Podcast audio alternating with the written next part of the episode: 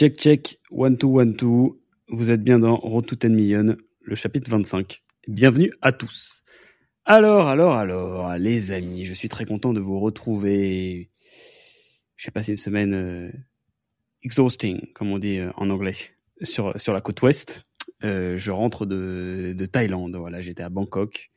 J'ai passé un excellent court séjour de seulement 4 jours. je m'y suis rendu, mais je vous en parlerai dans les actus là plus en détail. J'étais pour un, une conférence qui s'appelle Affiliate World Asia, donc un truc sur le marketing digital que je ne manquerai pas de vous débriefer dans cet épisode, mais aussi plus tard dans une vidéo YouTube de type vlog slash euh, slash astuce e-commerce.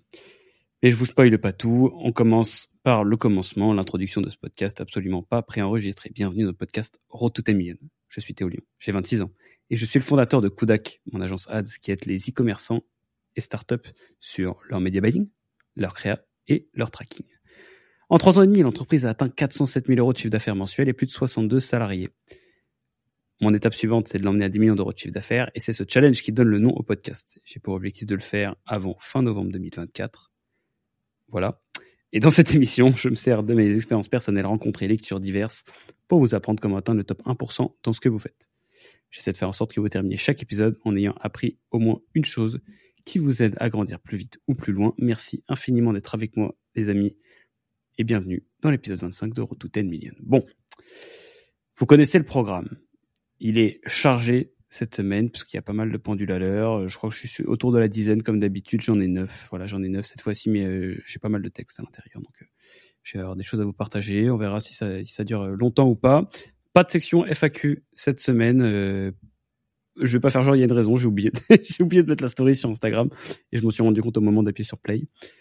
Bon, voilà, ça sera la semaine prochaine. Désolé euh, les petits potes. Euh, bientôt quand il y aura un serveur Discord, vous pourrez me les poser en avance, comme ça je les oublierai pas. Mais pas tout de suite. J'ai bien noté d'ailleurs toutes les remarques sur le serveur Discord. Je vais vous lire un petit peu si vous voulez d'ailleurs les, les retours que vous m'avez fait. Je vais commencer par ça avant de passer sur la partie actu parce que je vous avais posé dans le dans le dernier podcast la question de alors déjà, en, sondage sur Spotify, est-ce que vous aimeriez bien avoir un serveur Discord pour euh, Rotouten Million Vous avez été, je suis en train de rouvrir les stats, je crois que c'est 80%, un truc comme ça, à me dire, que c'était voilà 87,5% à dire que vous trouviez que c'était une bonne idée. Voilà, et après vous m'avez laissé un peu des, des, des, petites remarques sur ce que vous aimeriez voir figurer dans ce Discord. Je vais vous les lire un petit peu. Dites-moi si vous êtes si ça vous semble au global une bonne idée, parce que je sais pas si vous allez consulter d'ailleurs les réponses qui sont données aux, questions, parce que je les affiche en public à chaque fois, donc vous pouvez voir ce que les autres répondent. Il y en a qui disent une documentation pour développer une agence et des lives quotidiens avec les CEO des agences. Alors toi, Corentin, c'est une très bonne idée, la documentation pour développer les agences. Je pense que j'ai pas mal de trucs à dire là-dessus. Des lives, une très bonne idée. Euh, quotidien, en revanche, t'as craqué. t'as complètement craqué, quotidien. Tu crois que je suis au chômage ou quoi là? T'es ouf Mais les lives, c'est une bonne idée. Peut-être euh, à revoir la fréquence. Hamza qui nous dit des discussions sur les pendules à l'heure. Euh, ça, bah, je savais pas. C'est revenu plusieurs fois, notamment le commentaire d'après qui dit les pendules. Euh, et des canaux sur différents thèmes pour discuter, poser des questions. C'est Malo qui dit ça. Donc, euh, ce qui vous intéresse, c'est de pouvoir débattre sur chacune des pendules. Donc, Discord pourrait être un très bon endroit pour ça. Je note, j'en prends bonne note, exactement. Les podcasts formation écoutés, suivre sur l'entrepreneuriat. Euh, ça, c'est coup un autre commentaire qui nous dit ça. Je trouve que c'est une bonne idée. Je pourrais avoir un petit bot en fait qui, qui viendrait reposter tous les contenus que j'ai présélectionnés avec des petits, des petits résumés que je vous aurais fait ou alors euh, que j'aurais fait avec Léa. Ça pourrait être cool. Euh, Axel Lingato qui dit la meilleure communauté d'entrepreneurs FR, mindset, vente, marketing, stratégie entrepreneuriale. Alors ça, j'aime bien. Et je pense que pour faire la meilleure communauté d'entrepreneurs, ce que je vous disais, il faudra vraiment qu'il y ait un, que ça soit discriminant. Donc pour ça, il faudra réfléchir au prix. Il faudra que ce soit un truc qui ne permette pas au, tout début débutant de le payer assez longtemps. Et donc en fait, je pense que faudrait que ce soit un truc, je, vous avais dit, euh, je dit quoi, 40, 50, je sais plus ce que j'avais dit la semaine dernière. Ce sera peut-être plus que ça. Il faudra peut-être euh, faire payer un truc, euh, un truc genre 6 mois. Enfin, un truc qui fait que quelqu'un qui gagne pas du tout d'argent, ça, se dire, il va se dire, ah putain, mais c'est beaucoup trop cher. Et, et, que, ce, sera une bonne idée. Enfin, ce sera un bon réflexe face au prix, voilà. Euh, Veiti qui nous donne, nous dit le lancement d'une agence en bootstrap. Je commence par des Q&A d'ailleurs. Hein, si vous en battez les couilles, vous pouvez faire euh, plus 15, plus 15, plus 15, plus 15 là, sur Spotify et aller directement à la suite. Euh, il y aura les actus et les pendulaires, vous inquiétez pas aussi, mais peut-être que ça vous intéresse de savoir ce que les autres gens pensent de cette idée de serveur Discord. Que, en fait, la conclusion, c'est que je valide ça. Je pense que je vais le faire. Je sais juste pas exactement quand. J'en parle à Jules cette semaine. Il faudra qu'on fasse une petite timeline là-dessus. Voilà. Le lancement d'une agence en bootstrap. Je ne sais, pas comment je pourrais faire ça sur Discord. Peut-être que je pourrais documenter le lancement d'une agence. Ça pourrait être cool. Ouais, ça pourrait être super cool en fait ça. ça pourrait être pas mal. Euh, un endroit où on peut poser une problématique business et un membre de la communauté peut y répondre. Ça, pour moi, c'est ça serait le vrai avantage et le truc qui justifierait le prix. C'est comme tu as une communauté qui est super qualifiée, quand tu poses une question, tu as une réponse de haute qualité, que ce soit la mienne ou celle d'un membre, membre de la communauté. je suis d'accord. Il y a une autre personne qui dit la communauté la plus qualifiée de l'entrepreneuriat faire que de la valeur, rien de plus. Euh, très aligné avec cette idée. Des discussions, débats entre les membres sur les pendules à l'heure. Encore un qui dit ça. Des échanges sur les apprentissages de chacun dans leur business, comme tu nous le fais si bien chaque semaine. Euh, merci Paolo les récapitulatifs des pendules par épisode, les recoupes podcast, livres que tu nous donnes pour ne pas les oublier. bon, vous voyez que ça recoupe un petit peu tous les trucs que vous que vous souhaitez dedans. Donc il y a plusieurs choses. Il faut que ce soit une communauté de qualité, si je récapitule, qu'on puisse discuter des pendules à l'heure, qu'il y ait un genre de euh, d'update euh, régulière de contenu, podcast, etc. qui vous intéresse, euh, et un endroit où ça délivre de la valeur pour les agences ou les business bootstrap. Voilà. Petite nouveauté, ça pour le coup, c'est effectif immédiatement. C'est sur les récapitulatifs des pendules à l'heure. Ça vous le voulez tellement. Enfin, je je pense pas qu'il y ait de la valeur à, vous le, facturer dans un Discord ce truc-là. Donc je l'ai fait gratuitement et j'ai mis ça dans une newsletter que j'avais déjà activée qui s'appelait Road to 10 Million et que bon j'ai mis plein de choses dans cette newsletter mais ce sera celle associée au podcast hein, désormais. Donc le lien est dans la description de l'épisode et j'enverrai en même temps que la publication de cet épisode ou alors bon quelques minutes après normalement euh, bah, un petit récap. Voilà, une petite liste de toutes les pendules. Comme ça, vous pourrez faire une petite recherche euh, dans vos mails RTTM et pouvoir avoir toutes les pendules. Voilà. Donc, ça, c'était pour euh, le rebouclage de la semaine dernière. Bon, dans la partie actu, évidemment, je vais vous parler de mon voyage en Thaïlande. Donc, c'était moitié travail, moitié vacances. C'est-à-dire que j'avais quand même posé des jours pour pouvoir partir. Euh, merde, attendez, j'ai perdu mes notes. Voilà, hop. Donc c'était moitié travail, moitié vacances, je vous disais. Euh, j'ai posé 4 ouais, quatre jours. 4 jours pour pouvoir vraiment avoir aucun travail à faire là-bas et je m'y suis bien. Euh, alors le verbe astreindre, astenu, je m'y suis astreint. Je me suis astreint. Oui, je pense que c'est ça. ouais, la conjugaison c'est dur. Astreint, ouais. Bon, j'ai respecté quoi. J'ai vraiment pas ouvert mon, mon ordi pendant 4 jours j'ai ouvert mon téléphone un peu pour regarder les mails, t'as eu, et pour euh, débloquer deux trois personnes. Mais, mais franchement, j'ai pas du tout ressenti de, de jours de travail. C'était super parce que bon, déjà avec le décalage horaire, c'était compliqué. Et ensuite, bon bah vraiment, j'ai pu euh, apprécier la conférence, les soirées qu'on a faites ensemble, euh, les le, quelques, temps qu'on a eu pour le tourisme, parce qu'en fait c'était très court. On a passé trois jours complets sur place. C'est hyper court parce qu'il faut revenir au travail après. C'était pas vraiment des totales vacances. Je pense qu'on aurait pu passer vraiment si. Enfin, c'est la, bonne journée pour découvrir une ville comme ça. A même un pays. Je pense que la bonne durée, ça doit être minimum deux semaines parce qu'il y a vraiment beaucoup, beaucoup de choses à développer d'ailleurs, à visiter d'ailleurs, pas qu'à Bangkok. Donc voilà, le, sommet s'appelait donc AWA, Affiliate World Asia. Et donc c'est une conférence qui, comme son nom l'indique, est destinée aux affiliés. Alors les affiliés, c'est quoi?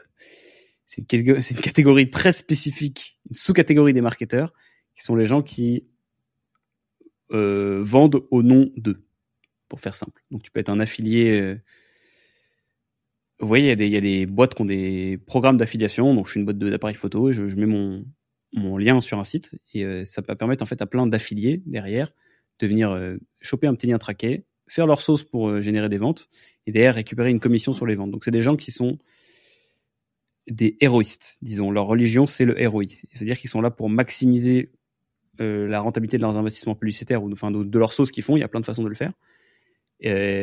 Parce que derrière, en fait, c'est comme ça qu'ils mangent.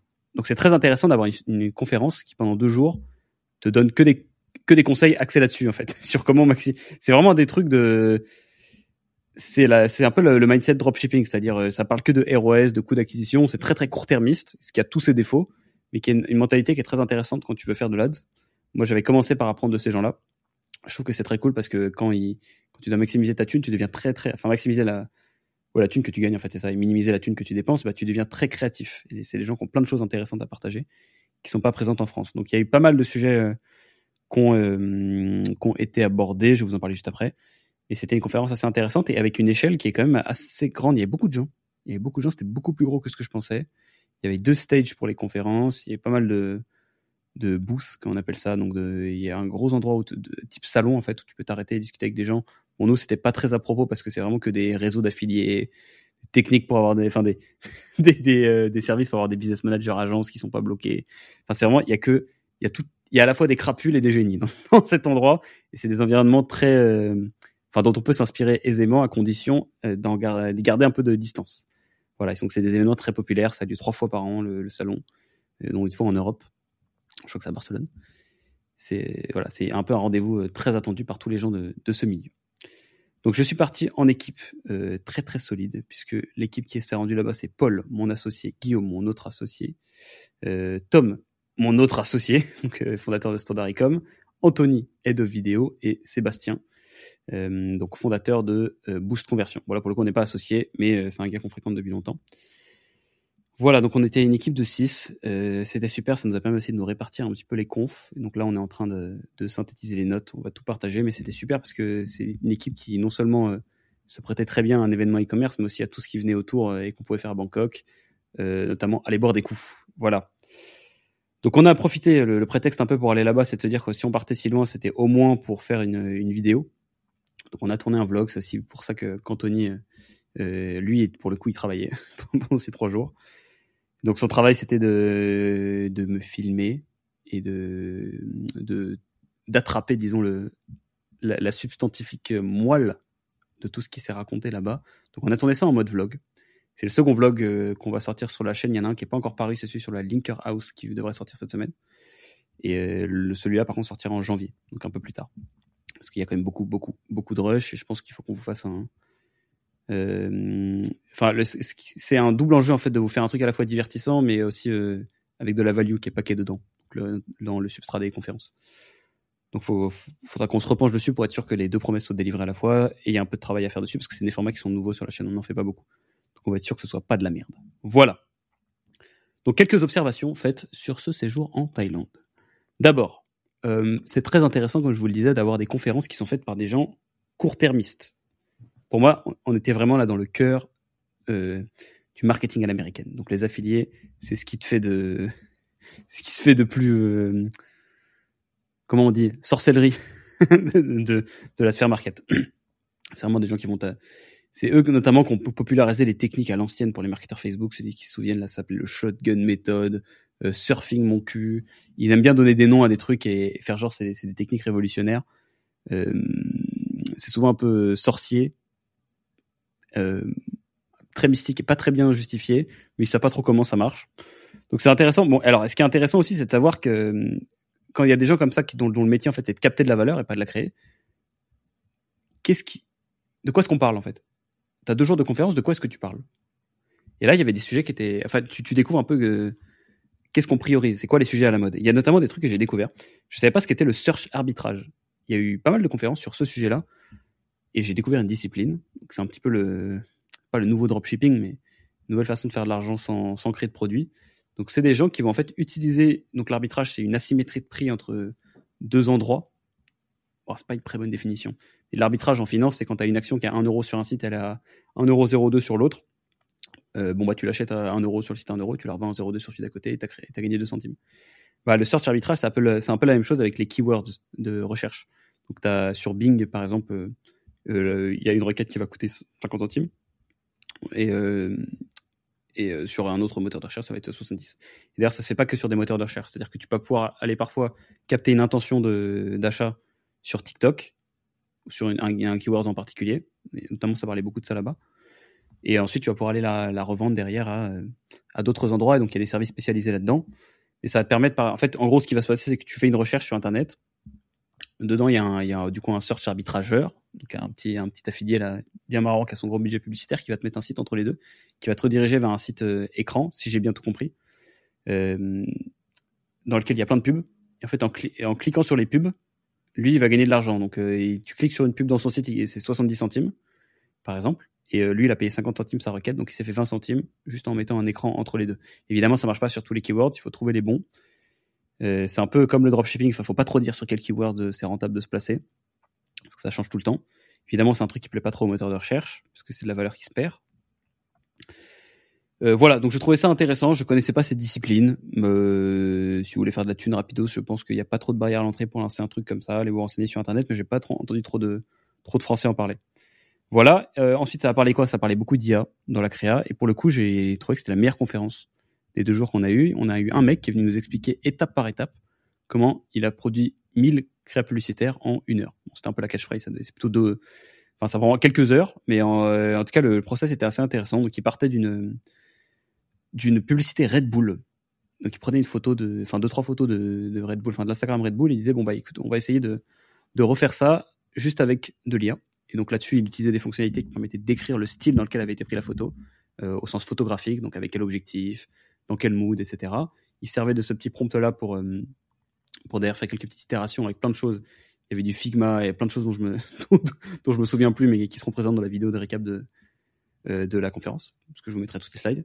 Et à la fin, le mec arrive à des résultats qui sont assez bluffants. Et, en fait, c'est une des rares conférences où on est sorti. Et quand j'en ai parlé avec Guillaume, donc notre head of créa, euh, il s'est dit qu'il y avait des choses à appliquer directement, principalement sur la templatisation de choses. Donc, une fois que tu as produit un visuel, quand tu veux en créer 1000 variantes dans 1000 langues, 1000 formats, etc., en fait, une IA peut te le faire en, 10 minutes. Aujourd'hui, on le fait à la main. Et c'est un peu con. Donc, c'est très agréable de, découvrir des choses comme ça. Donc, voilà. Euh, les sujets étaient intéressants. De quoi d'autre que ça a parlé? Beaucoup de YouTube ads euh, et de TikTok. Voilà. Et je réfléchis à s'il y a d'autres choses. Ouais, il y a eu des conférences sur les emails, mais j'ai laissé Tom y aller, donc je n'y ai pas assisté à celle-là. Euh, et, non, je pense que c'est voilà, c'était assez intéressant. Vraiment, le truc qui ressortait, c'est le search arbitrage, dont j'avais jamais entendu parler. Euh, non pas que j'ai envie de m'y mettre, je suis même pas sûr de pouvoir en tirer grand chose, mais je trouve ça intéressant de peut-être que ces gens-là ont des trucs intéressants à raconter sur comment est-ce qu'ils font leur media buying. Voilà, voilà. Euh, c'est tout pour le pour ce genre de conférence, enfin pour le type de conférence. L'autre truc que je vais vous parler, c'est quand même de Bangkok, la ville de Bangkok. Alors, j'ai trop kiffé. C'est super, euh, les de taille, c'est excellent. On a, on a passé des super soirées à Khao Road, etc. On est allé dans des endroits assez mythiques de la, de la ville. Mais il y a quand même un constat qu'il faut faire sur cette ville, c'est que c'est vulgaire. Les endroits touristiques, du moins, sont super vulgaires. La ville est charmante, c'est un bordel sans nom. Tu sais pas combien y a de personnes dans, cette ville. C'est chaotique, vraiment. Mais c'est vulgaire. C'est c'est outrageux en fait. C'est pas du tout que la façon de faire la fête comme à Vegas, où tout va être euh, un peu suggéré, mais c'est pas cheap. En fait, parfois c'est un peu un peu direct quoi dans les approches, mais tout est packagé dans un service qui coûte cher, etc. Il y a quand même un standing à Vegas. Là à Bangkok, c'est vraiment le culte du de type euh, type vulgarity quoi. Donc c'est à dire qu'on va t'es assis euh, en train de boire une bière toutes les toutes les deux minutes, il y a quelqu'un qui va passer pour essayer de te vendre un, un bracelet I Love Lady Boy. Euh, certains bouffons en achètent. Bisous. Euh, voilà, une des, une des personnes du groupe pour les souvenirs. Mais ça m'a, ça m'a pas mal choqué en fait dans tous les endroits touristiques. Bon après c'est certainement parce que c'est des endroits touristiques précisément que c'est comme ça. Et voilà, donc ça, a dénoté dans, cette ville qui au global, j'ai quand même beaucoup apprécié. On n'a pas non plus eu le temps de faire trop les touristes, donc peut-être qu'il faudrait y retourner plus tard. Et je pense que le plus beau à voir en Thaïlande, c'est certainement pas Bangkok, euh, enfin pas pendant deux semaines. Donc la campagne à côté doit être très sympathique. J'avais déjà fait le Vietnam euh, aussi.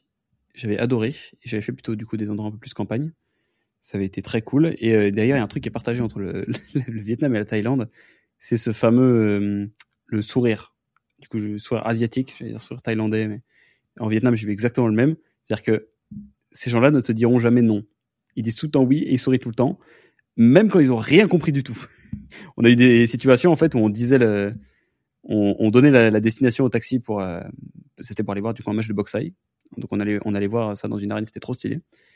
On lui donne l'adresse, on vote qu'il comprend pas trop, mais il nous fait oui oui, il nous annonce le prix. Et euh, cinq minutes après être parti, il nous fait, j'ai pas compris, vous allez euh, remontrer-moi. Donc le mec nous a annoncé un prix totalement au hasard. Et après, au calme, tranquille, il t'explique que oui, non, non, mais ce prix, t'inquiète, il était juste. J'ai pas compris où t'allais, mais il re-regarde le truc et se dit, bon, soit je les ai enculés, soit eux m'ont enculé. Visiblement, il n'a pas modifié le prix, donc c'est certainement lui qui nous a enculés. Voilà. Donc la Thaïlande, je recommande. J'ai passé un excellent moment. Euh, J'aurais bien aimé passer plus de temps, mais si j'étais un peu fatigué. D'ailleurs, sur 4 jours, c'est ça qui est chiant, c'est que tu te manges le décalage horaire. Euh, vénère, quoi. Quand t'as 6 heures, là, c'est très très dur, donc faut être, faut être accroché. C'était assez physique comme passage. Voilà pour ça. Donc les amis, forcément, quand tu es en déplacement comme ça, c'est le moment de vous faire un petit point sur les objectifs de sport. Bon bah dans le, dur. J'ai été dans le dur. Euh, malgré tout, mon, objectif, c'est 8 séances par semaine, vous savez, 4 running, 4 salles. J'ai quand même réussi. Donc, on est dimanche soir là à squeezer 3 séances de sport. J'en ai fait une avant de partir, une là-bas, à la salle de l'hôtel, et une aujourd'hui. Et j'ai fait un running cet après-midi. J'en ai fait 4. C'est pas bien. Mais je suis obligé quand même d'être un tout petit peu satisfait d'avoir limité la casse. Je vous en parlais dans les épisodes précédents. C'était une pendule à l'heure même. Je suis content. J'ai mangé mes propres mots. Euh, comment est-ce qu'on dit euh, To get a taste of your own medicine. Non, c'est plutôt dans l'autre. Ça se dit plutôt de façon un peu. C'est un peu, c'est un peu connoté péjoratif, ça, ça. Bon bref, vous avez compris. Vrai, je, me suis, j'ai. Oh mais putain, j'ai pas l'expression là. Comment est-ce qu'on dit? En argent, en, anglais, ils disent mettre son argent où on met sa bouche. Bon, bref, vous avez compris l'idée. Hein. Je pense qu'il n'y en a pas qui n'ont pas compris. Donc, on va euh, faire une ellipse sur cette partie-là et oublier que j'ai bugué 10 secondes. Euh, passons au point chiffres après les actus. Donc, voilà, il n'y a pas forcément beaucoup plus de choses à raconter. C'était le gros de ma semaine quand même à la Thaïlande. Euh, donc, je me suis extrêmement amusé. Je vous recommande d'aller découvrir ce, ce pays et d'aller découvrir peut-être, si vous le souhaitez, cette conférence Affiliate World même s'ils ne m'ont pas accordé de passe presse. Voilà, je crois que c'est parce qu'ils ne parlent pas français. Point chiffre, deux choses. On va commencer par parler des notes. En notes, nous sommes à 489 notes sur Spotify. C'est les 472 il y a une semaine, plus 17. De faibles stats, mais c'est normal, j'ai publié l'épisode lundi. Comme j'étais en vacances, je ne l'ai absolument pas relié sur LinkedIn nulle part. Euh, si vous l'avez écouté, c'est que vous l'avez vu soit en story Instagram, juste où je le partage à chaque fois, ou alors parce que vous suivez assidûment le podcast sur Spotify et je vous en remercie. Allez mettre une note, on est toujours dans l'objectif Road to 1000 notes. On est à 168 sur Apple Podcast versus 160 il y a une semaine. C'est une très faible semaine, les amis, plus 8.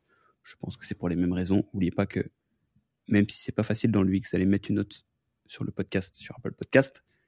Vous pouvez scroller tout en bas et mettre 5 étoiles avec un petit commentaire gentil. Dans la road to 150 000 écoutes, nous sommes à 83 600 écoutes, soit 4200. Forcément, l'épisode de la semaine dernière fait un petit peu moins d'écoutes, mais c'est normal. C'est normal. Tout va bien. Il vous a quand même beaucoup plu. Merci pour vos messages. Euh, j'ai bien aimé titrer un, peu putaclic parce que j'ai pas le titre hein, souvent quand j'enregistre ces épisodes. Moins, celui d'avant, je l'avais pas. Pas d'amis dans le business. Ah, vous savez qu'en plus, c'était pas la, pensée si vous avez écouté jusqu'au bout. C'était un petit peu plus nuancé que ça. C'est-à-dire qu'il ne faut pas regarder les relations business avec des yeux de l'amitié, comme une relation amicale. Ça sert à rien. Ouais, bah voilà, hein, je... vais mettre un point à cette phrase.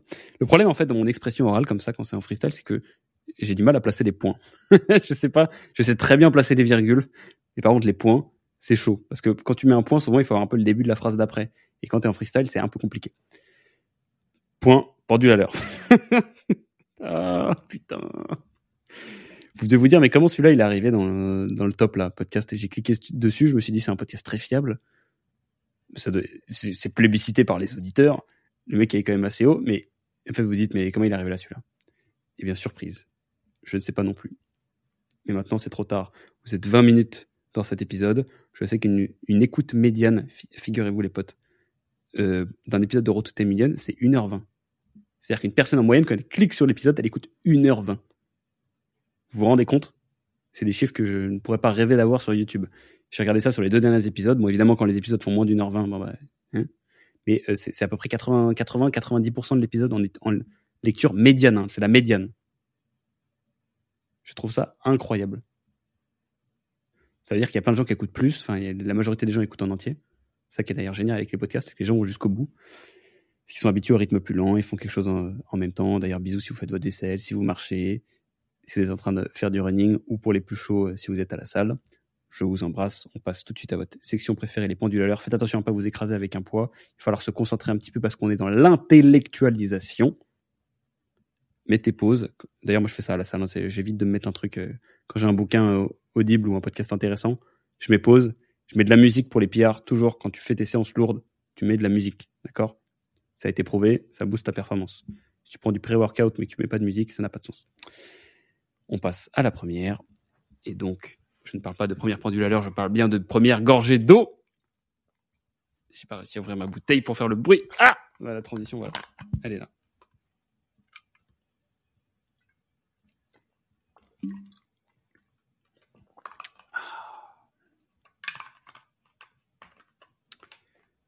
Pendule numéro 1. Créer un gap.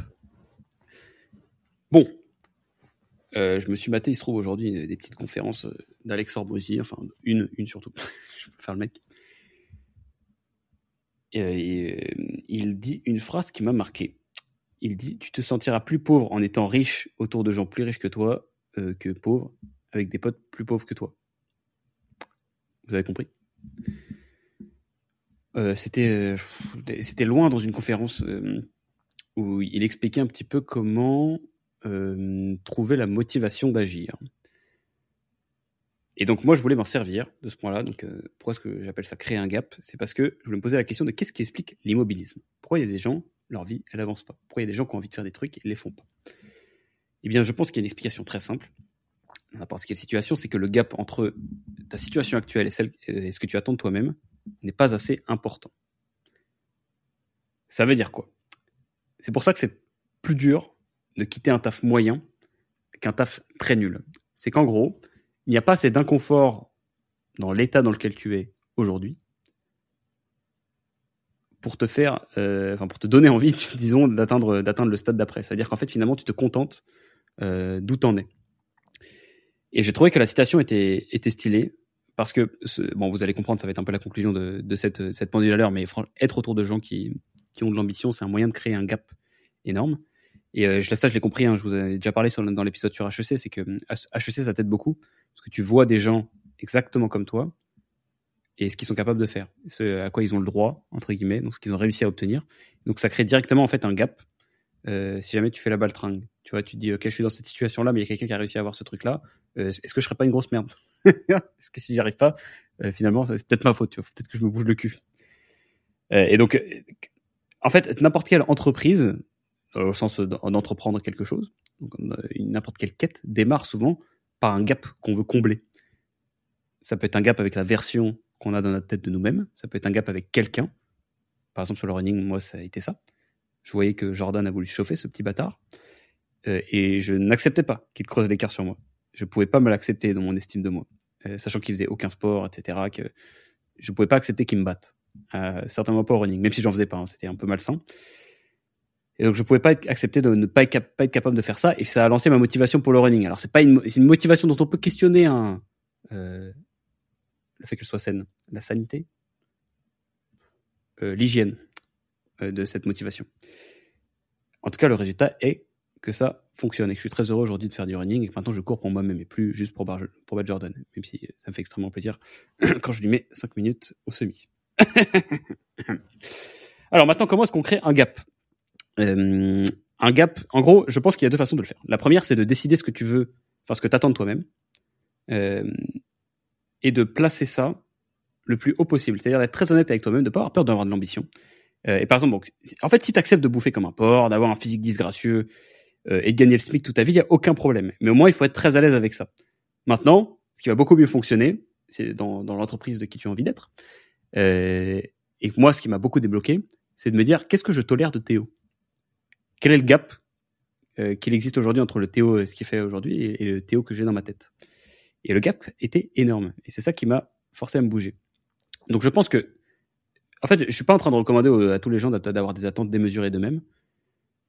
Mais en tout cas, il faut être à l'aise avec euh, le fait de ne pas en avoir des très hautes. C'est-à-dire que si jamais votre, ambition vraiment, c'est de ne pas faire des trucs stylés, ok, pas de problème. Enfin, j'ai stylé. vous voyez que j'aurais dû choisir un mot plus. c'est vraiment un, sujet sur lequel le mot en fait qui, c'est pas, qui va bien, c'est pas du tout le mot stylé. Si ça vous intéresse pas de faire des trucs incroyables, disons plutôt ça, je pense que c'est plus adapté. Eh bien, faut être à l'aise avec. Et moi, c'est pour ça que je vous parle du top 1%. En fait, je fais ce podcast-là pour les gens qui euh, qui attendent de même euh, d'atteindre le sommet de leur art. Et genre, quel qu'il soit, un là. Et je juge pas ceux qui veulent pas. Hein. Moi, je peux juste leur recommander de passer leur chemin parce que tout ce qu'ils vont entendre, ça va leur sembler ridicule. Donc, pour moi, la première chose qui te permet de créer un gap, c'est de d'écrire sur un papier ou alors de, de, figurer très clairement dans ta tête, même si ça marche moins bien, euh, qu'est-ce que tu as envie d'être? Et en gros, le Théo euh, donc, que, tu as, euh, que tu as idéalisé, qu'est-ce qu'il mérite? Selon toi, qu'est-ce qu'il est capable de faire? Et à quel point est-ce que tu en es loin aujourd'hui? Qu'est-ce que tu attendrais de Théo? Et ça, ça peut permettre de créer un premier gap qui normalement va en fait avoir la conséquence de créer de l'inconfort. Et finalement, ça va rendre votre situation actuelle inconfortable. Et c'est ça qui est pas possible si tu n'as jamais, tu n'as pas d'attente de toi-même. C'est pour ça que c'est un peu un truc de baltringue de pas avoir d'objectif. Ça marche pas. Parce que tu refuses en fait de créer ce genre d'inconfort et c'est bien pour ça que les gens le font pas. Parce que ton objectif c'est d'être super fit, mais que tu vois que tu en es loin et que tous les jours tu fais rien pour l'atteindre, et bah tous les jours c'est très inconfortable euh, de te rendre compte bon bah je suis toujours pas, je mets toujours pas en place les trucs. Donc finalement là tu as deux choix, soit tu te bouges le cul, soit bah tu te mens et tu dis bah non mais en fait ça sert à rien d'avoir d'objectif et euh, finalement est-ce qu'on peut pas être heureux en étant euh, grassouillet? Bon, écoute, aucun problème, hein, et je pense que d'ailleurs, tu as raison, on peut être très heureux en étant grassouillet. C'est juste que ce n'est pas là où j'ai fixé l'attente de moi-même. Donc, ça, c'est la première chose. Et la seconde chose qui permet de créer du gap, c'est en étant en contact de gens qui attendent beaucoup d'eux-mêmes.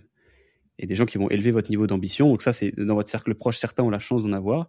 Il faut s'assurer de, passer un temps assez important avec eux pour que ça puisse déteindre sur vous. Moi, ça a été le cas avec, euh, avec David, mon premier colloque bien c'est voilà ça, ça quand j'ai vu ce que lui attendait de lui-même et eh ben, je me suis dit que je pouvais pas attendre rien de moi-même. Et je pense que j'ai eu le même effet sur lui. Donc ça ça, peut s'auto-entretenir c'est génial c'est que ça se ça se partage ça se ce n'est pas à somme nulle ce truc là tu peux inspirer quelqu'un et lui t'inspirer en retour. Et euh, ensuite c'est que c'est pas forcément quelque chose qui se fait en physique. Aujourd'hui on a la chance d'avoir euh, dans les cinq personnes avec lesquelles on traîne le plus souvent des créateurs de contenu. Euh, peut-être que si vous êtes dans le top 10% Spotify euh, rétrospective 2023 euh, du podcast Rotoute Million, eh bien, vous avez passé beaucoup de temps avec moi dans vos oreilles. Alors, c'est un excellent choix, évidemment, et pas juste pour les bruits de bouche. C'est aussi parce que bah, moi-même, je passe du temps avec des gens qui sont bien plus hauts que moi, et j'essaie de tout vous traduire euh, dans cet exercice oral. Et par exemple, quelqu'un qui a eu beaucoup d'impact sur moi, vous l'avez compris, j'en parle beaucoup, c'est le Raptor. Le Raptor, dans son podcast, il a eu un effet sur moi de me faire me rendre compte que j'étais pas du tout au niveau. Et je vais être honnête, quand j'ai écouté le podcast du Raptor, je me disais, euh, écoute, j'ai fait, j'ai fait une prépa, j'ai fait la meilleure école de commerce de France, euh, j'ai bien géré mon aventure entrepreneuriale, etc. Normalement, je suis un peu, dans, je suis dans le top 1% de ce que je suis en train de faire. Et j'ai l'impression quand même que ce mec-là me baise. Et ça m'a fait chier, ça m'a fait chier. Je me suis dit, c'est pas normal. En fait, il devrait pas être plus intelligent et plus fort que moi dans, euh, dans ce qu'il fait. Il devrait pas avoir un podcast qui fait. En fait, j'ai une première réaction qui était ça qui est un peu la réaction de protection d'ego, où j'ai commencé par un peu me dire ouais, c'est de la merde, c'est de la merde, et puis après j'écoute un épisode, deux épisodes, trois épisodes, etc. Enfin, je fais bon, ok, il a raison. Je suis pas du tout là où j'ai envie d'être. Moi, c'était principalement physiquement. Et euh, je me suis repris, et finalement, bon, après, ça a eu un impact sur tout. Comme j'ai déjà eu l'occasion de vous, vous l'expliquer, le physique euh, améliore le mental, et le mental améliore le physique. Euh, les deux s'entretiennent, ce ne sont pas des systèmes distincts. Tout fonctionne bah, en système, justement. Donc voilà. consommez, exposez-vous à des gens qui ont euh, des attentes de même qui sont démesurées, ça vous aidera à en avoir euh, de haute pour vous-même. Donc n'ayez pas peur aussi de, de, ne pas tolérer de la merde pour vous, c'est fine. Et jugez pas les gens qui n'ont pas ce genre d'attente envers eux-mêmes, c'est leur choix. Et euh, ce qui est important, c'est, ça peut les rendre très heureux aussi, hein, parce que souvent tu acceptes un niveau d'inconfort quand tu places tes attentes un peu haut. On va pas rentrer directement dans, le sujet de pas conditionner son bonheur à l'atteinte de l'objectif, je crois que j'en ai déjà parlé dans des pendules. Euh, mais au moins, voilà, euh, sachez où placer le curseur et que souvent, c'est ça qui va vous aider à créer le gap nécessaire à l'action. Et je voulais euh, vous en parler dans cette section-là, mais je l'ai retiré finalement de mes notes. je vous conseille d'aller voir le modèle mental qui s'appelle l'Escape Velocity. En français, je crois que c'est la vitesse de vélocité. Bon, en gros, c'est c'est la vitesse que doit atteindre un, un, pas un organisme, mais un objet pour sortir de, de la force de gravité. Donc en gros, quand tu vas envoyer une fusée dans l'espace, il faut qu'elle atteigne une certaine, vitesse pour pouvoir s'affranchir de, la gravité et ensuite pouvoir, être en orbite. J'espère que j'ai pas, pas froissé un scientifique avec cette explication-là. Mais en gros, euh, cette escape velocity, ça se joue à quelques kilomètres heure. Euh, et, euh, et, en fait, voilà, le gap qu'il y a, le gap entre là où tu es et là où tu veux aller, pardon, c'est ce qui va te permettre de générer cette escape velocity. C'est-à-dire, mais putain, maintenant, il faut que il faut que j'arrive à arriver à cette destination-là et que je produise la force nécessaire pour me mettre dans la direction. C'est aussi pour ça que c'est très dur de briser l'inertie au début. Quand tu, ça fait longtemps que tu, reproduis les mêmes habitudes, que tu es immobile, donc que tu es dans l'immobilisme total. Ça prend beaucoup d'énergie au début de lancer la navette, mais ensuite, une fois qu'elle est en orbite, bon, bah, ça tourne. Quoi. Voilà les potes. Donc créez un gap euh, et vous, verrez que vous n'aurez pas d'autre choix que de changer ou alors de vous mentir. Donc euh, le paradis ou l'enfer, comme vous le souhaitez. Mais ça rend en tout cas inconfortable le fait de ne pas se bouger le cul. Il ne faut pas avoir peur de le faire. C'est le premier sacrifice. Le premier sacrifice, c'est d'accepter qu'on n'est pas là où on veut être. Donc créer un gap. C'était la première pendule. Seconde pendule. Marketing et arrogance. Bon, c'est toujours pas des aphorismes dans mes titres. Pourquoi, quand une boîte te dit je suis la meilleure, c'est du marketing, mais quand un individu le fait, c'est de l'arrogance? C'est la question que je me suis posée. Je me suis noté dans mon application Note sur iPhone. Je me suis dit qu'il fallait que j'en parle dans ce podcast et que je creuse un petit peu. Parce que pour moi, ça dit un truc intéressant, c'est que ça met le doigt sur un des défauts du personal branding. C'est qu'on va te juger avec le code des individus et pas des entreprises. Donc quelque chose qui semblerait, pas qui serait du marketing pour une entreprise, ça va être de l'arrogance pour un individu. Sauf que le problème, c'est qu'un individu veut aussi se marketer, et donc ça lui ferme tout un pan euh, des procédés pour se faire connaître et pour générer des conversions, donc des achats, euh, auxquels peut accéder une entreprise. C'est exactement, en fait, ça va avoir le même effet que quand un mec beau te dit euh, je suis trop beau. Et ben en fait, ça fait l'effet inverse, c'est-à-dire que c'est une personne, ça le fait perdre en valeur parce qu'il constate euh, sa beauté. Parce que en fait, le plus haut des statuts pour un individu, c'est genre le mec beau qui, en fait, il sait pas qu'il est beau, ou alors il fait genre qu'il sait pas qu'il est beau, peu importe. Hein, L'histoire retient pas ces trucs comme ça, on voit pas d'extérieur. Après, bon, tu peux le savoir au bout de quelques interactions, mais euh, en tout cas, la, mayonnaise prend d'extérieur. Ça, c'est encore plus stylé. C'est le summum des statuts, en fait. C'est le méta, le méta game des gens beaux. Parmi les beaux, il y a les beaux euh, qui font genre qu'ils savent pas qu'ils sont beaux, qui ne s'enhardissent, qui ne s'en enhardissent pas. je vais pas, pas essayer de la répéter, ça là, vous avez compris. Voilà. Bon, c'est la même, la même chose que quelqu'un qui fait un truc dur et qui s'en vante pas. C'est comme quand le numéro 1 mondial est... En fait, quand tu es numéro 1 mondial dans un truc, tu peux t'attendre, tu peux dire, bon, la personne a le droit d'être arrogante. Et quand une personne n'est pas arrogante malgré tous ses achievements, donc elle n'a pas besoin de dire, ouais, je suis numéro 1, je suis numéro 1, euh, eh bien c'est encore plus impressionnant. Mais euh, c'est à, une seule condition, c'est d'être numéro un ou d'être très bon dans quelque chose. Donc tout ça pour dire qu'il y a une façon dont on va juger les individus qui se marketent et qu'on va pas apposer à une entreprise. On va pas dire à une entreprise, euh, mais attends, mais pourquoi est-ce qu'ils disent que leur produit est super? En fait, c'est le travail des entreprises. On est plus tolérant avec. Et c'est d'ailleurs pour ça qu'on s'y identifie, qu'on s'y identifie moins. Donc, je voulais insister sur. J'avais déjà parlé de ce qu'était une limiting behavior, parce que se vanter, c'est une, donc un comportement limitant je veux dire, ça n'impressionne que les gens sur lesquels ça marche. Euh, et pour ça, donc, euh, qu'est-ce que je peux vous prendre comme exemple? Euh, Bah ouais, souvenez. Alors souvenez-vous un peu, on avait tous un gros mytho genre en quatrième qui, revenait en septembre et qui disait qu'il avait couché avec une meuf en vacances. Et, mais on, pourra jamais la retrouver la meuf, c'est sûr. Mais par contre c'était trop bien et tout. Ça, ça avait été un don juin. Mais juste on pourra jamais s'assurer de la véracité de la de, du fait. Et donc quand une personne raconte ça, il y a une partie de la, classe, enfin, des, amis sur lesquels ça fonctionne, c'est les gens crédules, et une autre sur laquelle ça fonctionne pas. Donc ce truc-là, quand tu te vantes de quelque chose, tu, en fait, tu donnes ton niveau. C'est pour, pour, ça que ça s'appelle le limiting behavior, parce que ça ne marche que sur les gens d'un niveau inférieur au tien, dans euh, la dimension que tu as choisie. Donc c'est pour ça que l'arrogance, c'est très mal perçu euh, pour un individu. Euh, et, quand tu, bah, disons que je vais commencer à me, imaginez que je commence à dire des trucs euh, genre, ouais, je suis vraiment le meilleur, je vais faire 4 millions de CA cette année. Bon, bah, ça va peut-être impressionner les gens qui font moins de 4 millions d'euros de chiffre d'affaires. Mais une personne qui fait 6 millions d'euros de chiffre d'affaires, bon, bah voilà, il va dire, ok, lui c'est un gros tocard, je vais éteindre ton podcast. C'est pour ça que c'est, je recommande au global pas de le faire. Se, vanter, ça me semble pas être une, attitude que tu peux te permettre, quelle que soit en fait l'étape de développement de toi ou de ta boîte. Parce que être humble pour moi, c'est le statut au-dessus. Ça veut dire, euh, je suis stylé, tout le monde voit que je suis stylé, je pourrais me vanter, mais je le fais pas. Et ça, c'est encore plus stylé, je trouve. Euh, c'est comme un mec super connu qui est super gentil. Genre une star. Une star qui pourrait se permettre de faire des caprices de star, d'être un connard. Euh, mais qui fait le choix volontaire d'être gentil. C'est pour ça que je trouve ça stylé. Enfin, ce truc-là est stylé parce que la personne pourrait se permettre d'être méchante. Euh, et vit sa vie totalement pareil. Mais elle fait le choix d'être gentille, donc du coup, la personne dit Mais putain, mais en fait, pourquoi elle fait ça, C'est encore une fois le metagame des gens connus. Parmi les gens connus, il y a des gens connus et qui sont gentils. Ou alors qui font genre qui sont pas connus, qui sont normaux. C'est un game qui peut être. Euh, qui peut être played hein, aussi, hein, ce jeu-là. Jeu on peut feindre ce genre de qualité, ce qui est encore plus psychopathique, mais ça marche aussi. Voilà. Donc en France, c'est assez mal vu de faire son auto-promo, surtout bah, quand la promo est faite par une personne. Donc pour moi, quand tu fais du marketing en personal branding, il faut jouer avec les jeux, avec les règles du jeu des relations humaines. Je pense que du coup, le mieux, quand tu es un individu et que tu veux quand même faire connaître ton produit, etc., euh, il faut faire de l'anti-marketing. Euh, et pour ça, eh ben, on va s'inspirer très simplement de marques qui le font depuis des années. Donc ça, pour le coup, c'est des marques, c'est pas des individus. Ce sont les marques de luxe. Euh, vous avez probablement jamais vu une marque de luxe vous dire je suis la meilleure. Alors que vous voyez régulièrement des, marques ou des, ou des individus dire je suis trop fort. Regardez tout ce que je fais, c'est trop stylé. Souvent pour ces marques-là, la qualité c'est la seule promo.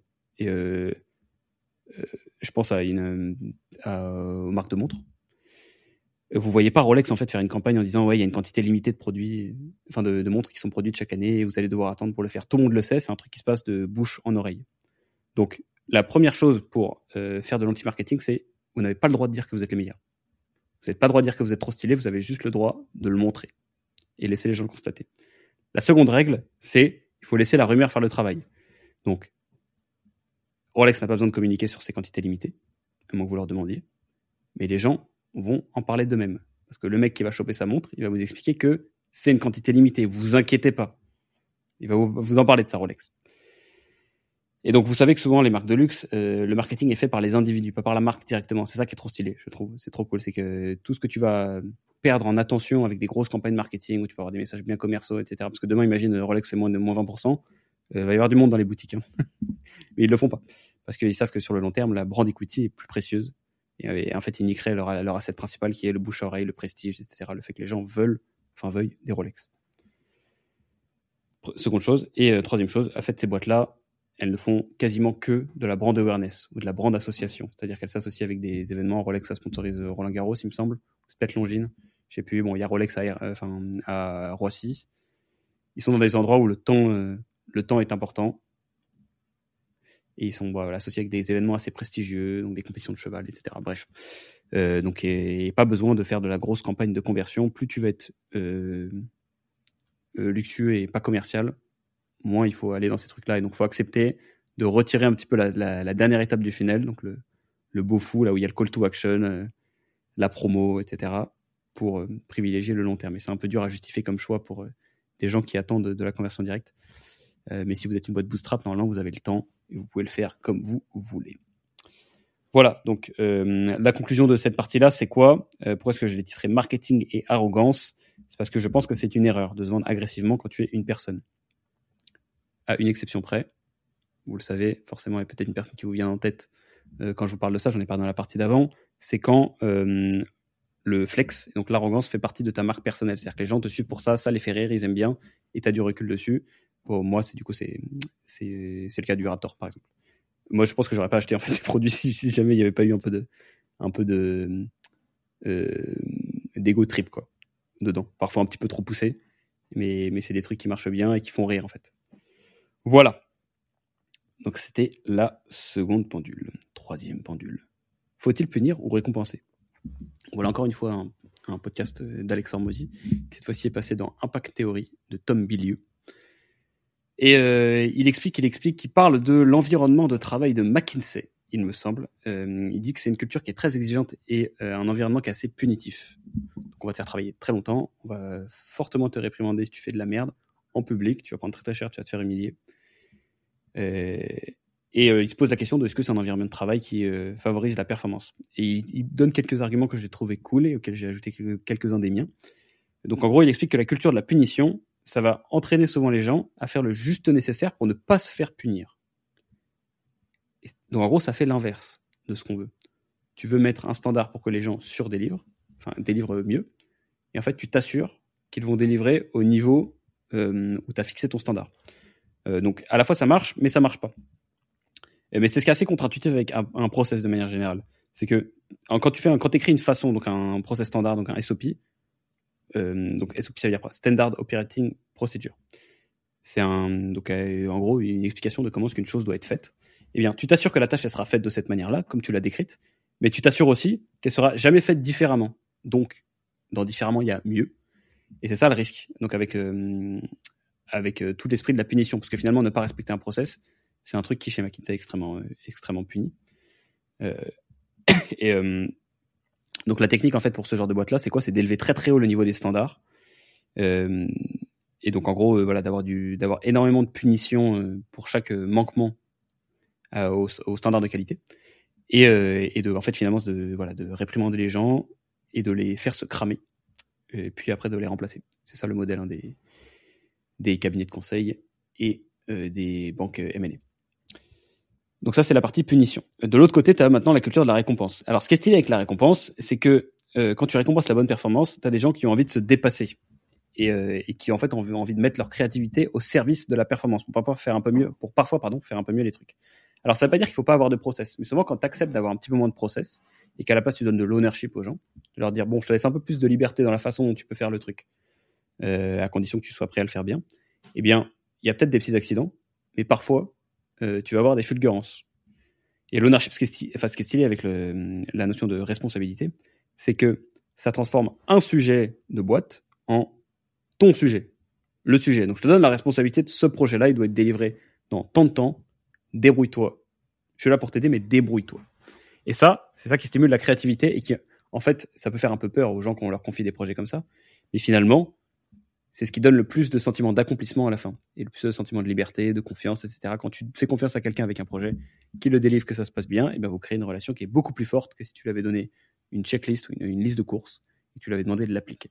Voilà, on ne cherche pas des robots, euh, on cherche des êtres humains avec toute la marge d'erreur que ça doit impliquer. Voilà, donc en gros, l'intérêt euh, de ce truc-là, c'est surtout de, de trancher entre les deux et de se dire bon, bah, est-ce qu'il faut du coup privilégier le système de récompense par rapport à celui euh, punitif? Euh, Moi, je pense que dans la pratique, il faut un peu des deux. Dans tous les cas, ce qu'il faut bien comprendre, c'est que dans chaque entreprise, il y a, que vous le vouliez ou non, il y a une punition. Il y a toujours une punition euh, ultime, c'est celle de se faire virer. donc quand quelqu'un fait bien son travail, tu t'en sépares. Et je trouve que dans la plupart des cas, il n'y a pas besoin de plus de punition.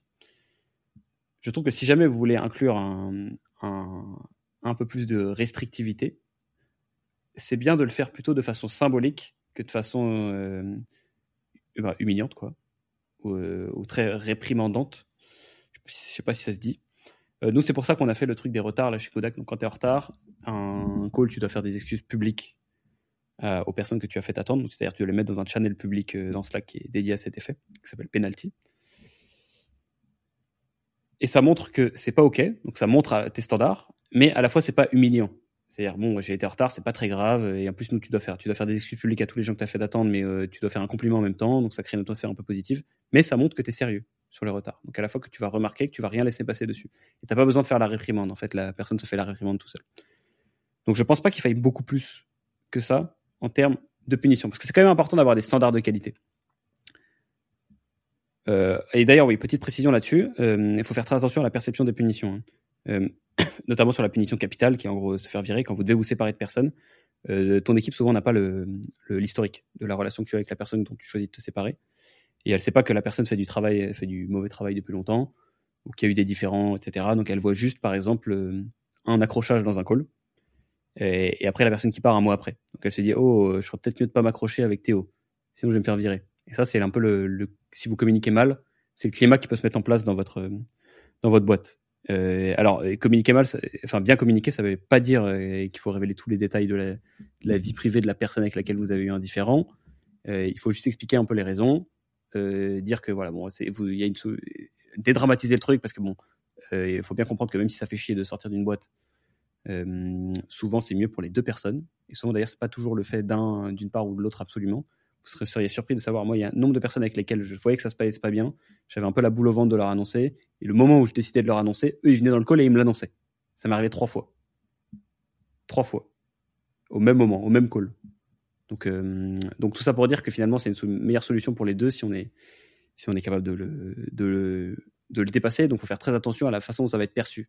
Parce que la perception, c'est une affaire d'information. Et donc, il faut donner aux gens les informations pour bien recevoir la communication que vous allez faire sur euh, un départ d'une personne. Euh, voilà, donc c'est pour ça que pour moi, selon moi, c'est aussi, aussi important la culture de boîte et qu'il faut euh, du coup privilégier la récompense et ne pas avoir plus de punitions que soit un truc, bah, la punition capitale qui dans tous les cas est, là dans toutes les boîtes ou alors quelques punitions symboliques. C'est parce que vous voulez en fait activer, aller chercher chez, vos, chez vos employés, chez les gens qui bossent avec vous, ça marche avec les prestataires et tout, etc. Quand vous, vous voulez aller chercher en fait toute la créativité qui vient avec l'ownership. Et l'ownership ne vient que quand on donne la récompense euh, sans essayer de contrôler les moyens, en contrôlant le moins possible les moyens. Même s'il y a bon, toute une partie évidemment processisée. Moi, je conseille de faire du process et de mettre de la.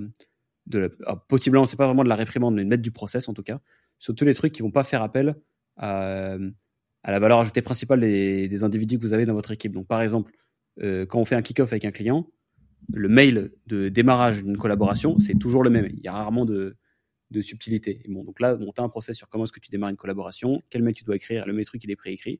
Bon, bah, voilà, là tu as un process et il faut l'appliquer. Et si tu n'écris pas bien ton mail, bon, forcément, on va voir bon, pourquoi est-ce que tu as écrit un truc différent, il y a une raison. Et, euh, là, bon, ça peut donner lieu à une discussion. Mais au moins, tu as un truc est, qui est une base. Et donc voilà, euh, c'était pour cette euh, réflexion assez déstructurée sur la punition ou la récompense. J'espère que ça vous a appris des trucs. Numéro 4, mindset ou outil. Alors, je rigole souvent, moi, les amis, de la, qualité du contenu entrepreneurial sur YouTube. Je le trouve très mauvais, je vous en ai déjà parlé. Euh, et je trouve que c'est toujours abordé d'un même angle qui me. que je trouve un peu bizarre. Toujours, c'est l'angle du mindset. C'est-à-dire que monter une boîte, c'est un mindset. Et ça a du vrai.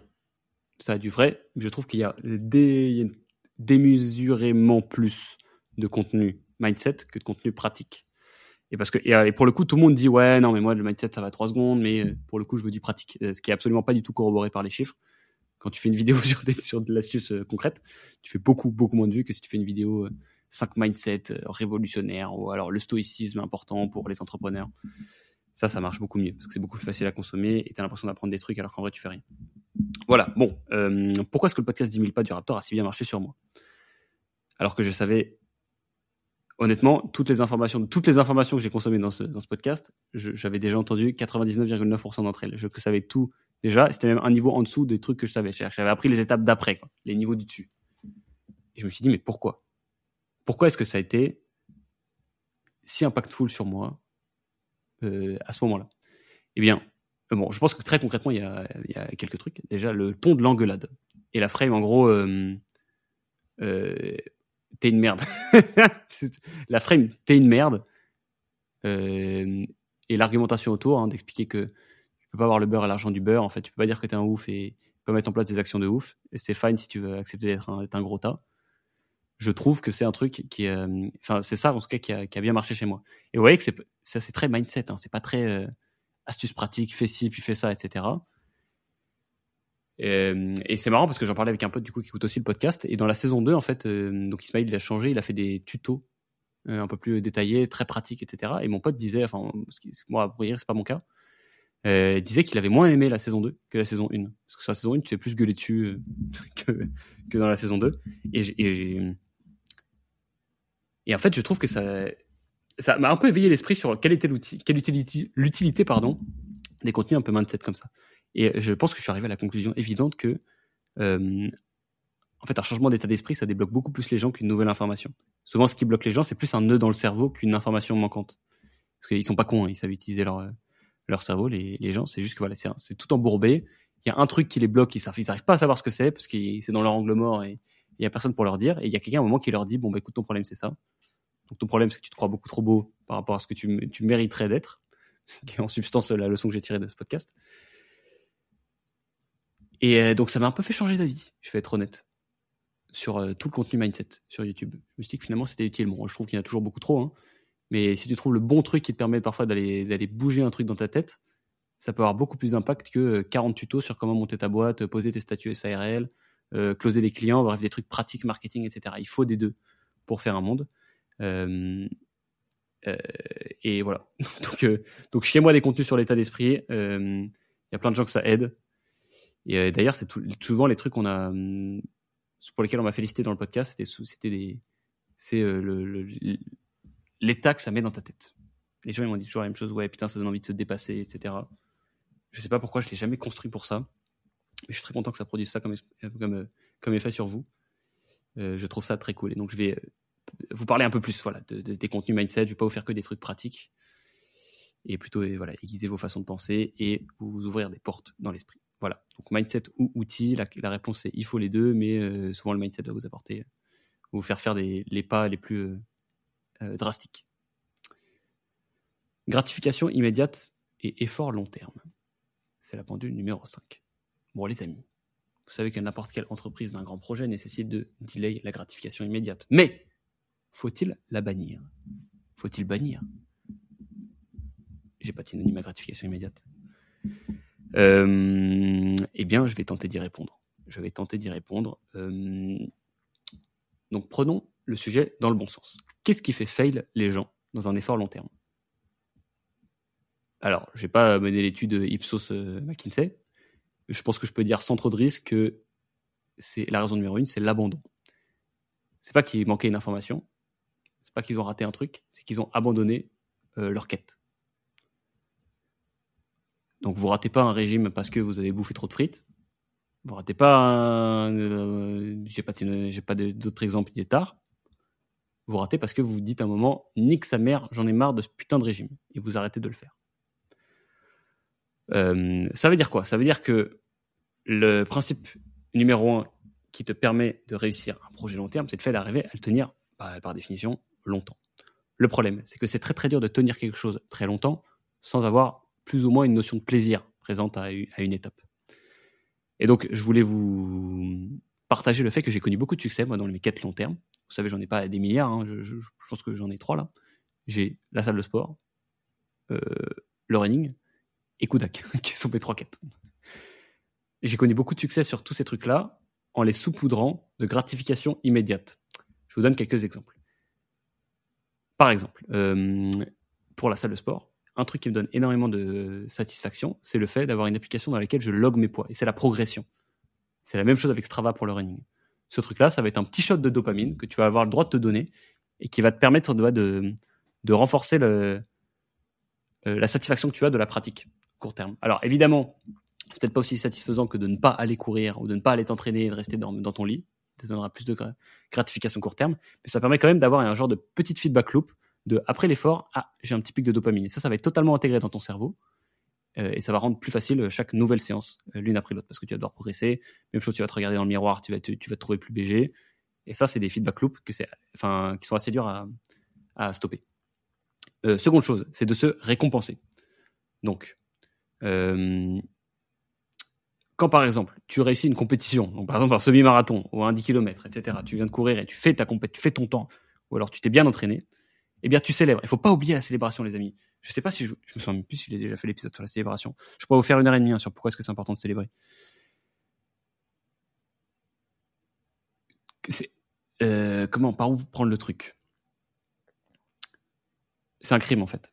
C'est vraiment un crime quand tu as réussi quelque chose pour lequel tu t'es, donné du mal. Ça peut être même juste une semaine d'entraînement alors qu'avant tu, t'entraînais pas c'est un crime de ne pas se récompenser pour ça. Alors, faut mettre une récompense qui, évidemment, est en proportion par rapport à l'effort que vous avez mis en place.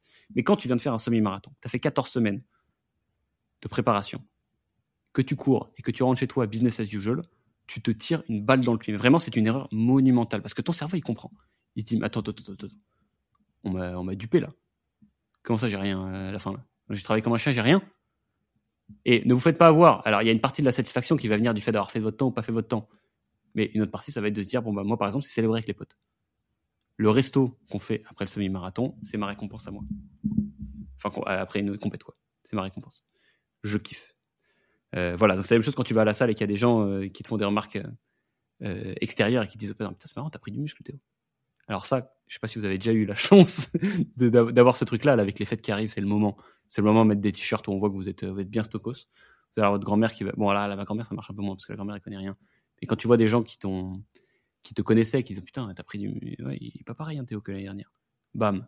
Là, feedback loop, tu te dis C'est mort, je reviens pas comme avant. donc, ça, ça récompense ton truc. C'est aussi pour ça d'ailleurs qu'à chaque fois vous croisez un gars, un de vos potes qui va à la salle, et que vous. Enfin, qu'il est va depuis un certain temps, dites-lui toujours qu'il a pris du muscle. Essayez toujours voir un truc. Euh, euh, même si c'est pas vrai, hein. vous, le dites toujours, parce que ça va tellement le motiver qu'en fait il va vraiment prendre du muscle si on n'a pas déjà pris. Euh, bon, moi j'ai pas trop eu à mentir là-dessus, ça va. Si jamais vous, je vous ai dit que vous avez pris du muscle, je sais pas mytho. Mais je pense que ce serait une bonne stratégie de le dire tout le temps. Voilà, même chose pour. Enfin, moi j'ai par exemple, quand on fait des bons chiffres avec Kodak, ma récompense c'est quoi? C'est que j'ai fait un bon épisode de Road to 10 Million, j'annonce les chiffres, je suis content.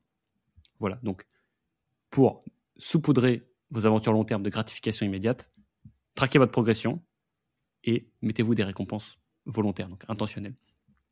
Mais n'oubliez pas que si vous ne faites pas ces trucs-là, vous tirez une balle dans le pied, très simplement. Ça va être très très dur de le tenir. C'était la pendule numéro 5. Donc gratification immédiate et effort long terme, les deux vont de pair et pas l'un contre l'autre. Juste en bonne dose. Pendule numéro 6. 6. 6. Comme une saucisse. 6. J'ai mis tofu, mofu, bofu, c'est de la merde. Bon. Est-ce que vous savez ce que ça veut dire tofu, mofu, bofu, les amis? Ça veut dire top funnel, middle funnel, bottom funnel, middle of funnel, etc. Bon, vous avez compris. Donc c'est une stratégie qui euh, consiste à mettre son contenu sur Internet quand tu en partages dans trois catégories, le, le, contenu grand public, le tofu, le contenu de considération, le middle funnel et le contenu très niché, action, etc. Donc bottom funnel. Alors, euh, je vous ai dit que ma ligne éditoriale la semaine dernière, donc sur YouTube, je vous ai raconté qu'on voulait changer, qu'on voulait avoir un truc plus simple qui serait juste le journal d'un CEO. Le journal d'un CEO, c'est pas très, c'est pas très beau fou. C'est pas très euh, Facebook Ads, euh, je te montre que je suis chaud, euh, viens signer avec moi. Et c'est parce qu'en fait, je me suis trompé, je pense, sur la lecture de comment est-ce qu'on devait appliquer le modèle tofu, mofu, bofu. Avant, bah, j'avais mes trois catégories qui étaient très simples. Donc, mon bofu, c'était quoi? C'était des conseils Facebook Ads. Mon mofu, c'est du marketing. Donc, en fait, je, parle de, sujets un peu market. typiquement, genre, j'avais quoi? J'avais fait un truc sur la. Bon, c'est peut-être pas le meilleur exemple. J'allais dire la marque personnelle d'Eric Zemmour. c'est du, du, marketing, mais ça m'a pas porté beaucoup de, de considération, plus de haine. Mais j'ai fait des contenus voilà, un peu plus généralistes qui peuvent parler à plus de gens.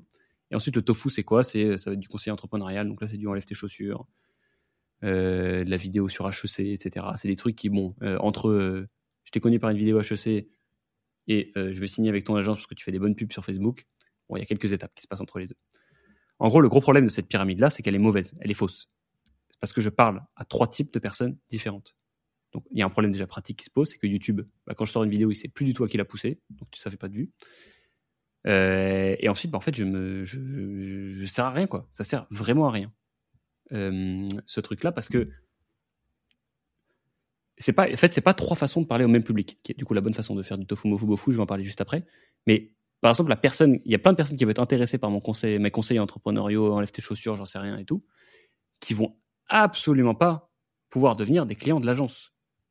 Et le problème de cette pyramide tofu mofu bofu, c'est que le but, c'est que les gens puissent descendre d'un contenu à l'autre. C'est-à-dire, ils commencent par, euh, par du contenu un peu général, puis après, ils découvrent le contenu un peu plus niché, plus encore plus niché, puis à la fin, ils deviennent clients. Bon, je sais rien. le problème, c'est que dans cette pyramide-là, ça descend pas. La personne qui va regarder un, conseil entrepreneurial va pas du tout être la même personne qui va regarder un conseil marketing, qui va pas du tout être la même personne qui va regarder un conseil Facebook Ads. Euh, bon, pas du tout. Vous avez compris, il y a de l'intersection, mais il y a, peu d'intersection. Donc la pyramide, elle est pas bien construite parce que ça glisse pas entre les étapes. Euh, tu vois, quand j'ai maté une vidéo sur Facebook Ads, euh, pourquoi j'ai regardé un tuto sur Road to Million? Et inversement, j'ai regardé Road Million, euh, ça se trouve, je n'ai pas de pub Facebook qui tourne du tout. Donc là, il y a un problème dans mon funnel. Donc, pour moi, la bonne façon de faire un funnel, je vous le disais, c'est de trouver plusieurs façons. Donc, je mets trois façons parce qu'il y a trois étapes dans ce funnel-là, mais vous pouvez en faire des plus compliqués. Trois façons de parler aux mêmes personnes. Donc, j'ai accepté que ma chaîne YouTube, je vais prendre un seul angle, je vais parler aux gens qui ont un mindset entrepreneurial. Ça peut être des entrepreneurs, mais ça peut aussi être des employés qui ont ce mindset de créer des trucs de ouf, d'avoir une carte de malade, etc. Euh, donc ça veut dire les gens qui veulent, en fait, voilà, simplement devenir brutaux dans quelque chose. Donc pour ça, euh, mon bofu, mofu, tofu, tofu, mofu, mofu, je vais le faire dans ce sens-là plutôt, est très différent. Mon tofu, ça reste absolument enlève tes chaussures. Enlève tes chaussures, chaussures c'est parfait. C'est des gens qui sont intéressés par les entrepreneurs qui ont du succès, nickel. C'est les gens qui mettent des interviews contenu long, etc. Je touche les gens d'une certaine façon. Ça peut aussi être sur TikTok, mon contenu sur euh, bah, les pendules à l'heure, par exemple. Vous savez que maintenant, je l'ai en. J'en sors un petit peu en contenu vertical. Allez me suivre sur Instagram d'ailleurs. Si ce n'est pas encore le cas, Théo.le.lion fait la même chose sur TikTok. Et euh, donc, je sors ces pendules à l'heure, je les sors en vertical, je les réécris un peu, je les package bien. Ça, c'est des choses qui vont parler que aux entrepreneurs qui sont censés en fait voilà, être un peu généralistes, mais assez éloignés de Kodak. Le Mofu, c'est quoi? Le Mofu, ça va être du contenu plus euh, éducatif. Donc, par exemple, là, je vais sortir une vidéo qui s'appelle 21 conseils pour faire son premier million d'euros de chiffre d'affaires, euh, qui, a, été inspiré par le succès de l'épisode de podcast, euh, où j'en ai, je crois j'en avais que 14. Euh, c'est pas les mêmes. Hein. Vous pourrez la checker. Il y en a qui reviennent, évidemment. Mais il y en a 21 et 14, donc il y en aura au moins 7 nouveaux. si jamais vous voyez la vidéo pop dans votre fil d'actualité, cliquez dessus, s'il vous plaît, niquez pas mon taux de clic. vous serez gentil. Donc ça, ça va être une autre façon de toucher ces mêmes personnes-là qui veulent progresser. Bon, c'est des gens, ok, euh, peut-être bon, peut-être qu'ils regardent pas d'interviews, ou alors peut-être qu'ils regardent des interviews, mais peut-être qu'ils veulent du conseil plus euh, packagé, actionnable, etc. Donc là, je leur donne une vidéo pour les satisfaire. Ensuite, parmi ces personnes-là, les gens qui veulent du contenu actionnable, il y a ceux qui vont vouloir en savoir plus sur mon agence. Et mon agence, et je parle pas de l'expertise Facebook Ads ou marketing, ça, on l'a délocalisé sur la chaîne Kudak. Et ensuite, donc là, on passe au Bofu. Bofu, c'est quoi? C'est Road to 10 millions sur YouTube et ce podcast. Donc ça, c'est euh, une façon de vous donner de la valeur, mais qui va pas plaire à tout le monde. Il y a plein de gens qui sont pas prêts à passer par l'étape euh, l'actualité de Kudak, et, des trucs qui, qui, me, qui me concernent moi. pour recevoir la valeur. Donc pour ça, eux, en fait, voilà, ils ont la vidéo 21 conseils euh, qui va pouvoir les aider. Et donc ça, c'est trois façons de parler aux mêmes personnes. Juste, je vais les attraper par, une face, par un format différent. Et vous voyez que si on part de, donc de haut en bas, du tofu au, mofu au bofu, euh, c'est des niveaux d'engagement qui sont à chaque fois un petit peu plus forts. Regardez un épisode de podcast, bon, bah, c'est pas moi qui parle directement. L'engagement avec euh, donc Théo Lyon, il est assez faible. Quand tu regardes une vidéo 21 conseils, à la vie d'engagement, il est plus fort. Il est plus fort. Quand tu regardes une vidéo de Théo sur la boîte de Théo, bon bah là l'engagement il est super fort. C'est pour ça que ce podcast a des, temps médians qui sont absolument ouf et que je continuerai, euh, que je continuerai de le faire même s'il faisait 300 vues. C'est parce que euh, ces 300 personnes qui écoutent en entier ben, ont énormément de valeur pour moi. Euh, donc je vous remercie déjà de me donner toute cette attention. Je continuerai de faire le truc même avec dans toutes les tempêtes. Mais ces personnes-là, voilà. enfin, moi, en tant que créateur de contenu, vous avez, enfin, vous, êtes hyper précieux, vous êtes super engagé avec mon contenu pour en regarder autant, en écouter autant, euh, du coup. Voilà. Donc, euh, tofu, mofu, bofu. La conclusion, c'est quoi? C'est que c'est trois mêmes façons, trois façons différentes de parler aux mêmes personnes et pas euh, trois façons de parler à trois personnes différentes. Pendule numéro 7. Trouver sa passion est une excuse pour l'immobilisme. On va reparler un peu d'immobilisme juste après une petite gorgée d'eau pétillante soda stream.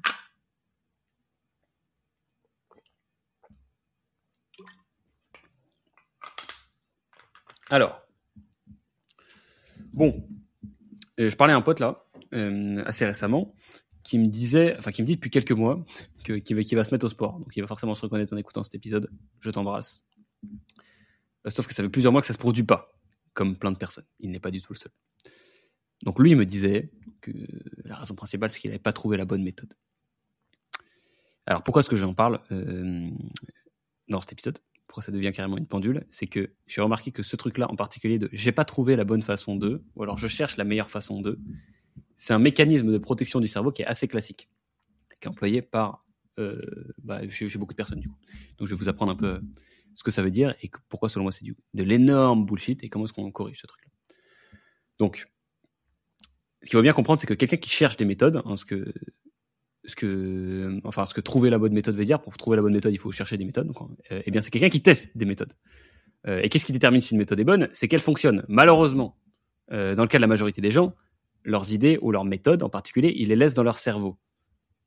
Donc, ça veut dire que tout le temps passer à réfléchir à une nouvelle méthode et pas passer à essayer de tester si la méthode fonctionne, ce n'est pas du temps de progression. C'est pas du temps où tu es en train d'essayer de trouver la bonne méthode. Donc, tout ce temps-là que ces personnes passent à ne rien faire, ce n'est pas du temps où elle, euh, où elle progresse, quoi, tout court. Euh, et le pire de tout ça, en fait, c'est que le cerveau, il va te convaincre qu'il progresse. Il va remplacer une idée par une autre, il va trouver une faille, inévitablement, parce qu'il faut qu'il occupe l'esprit, quoi.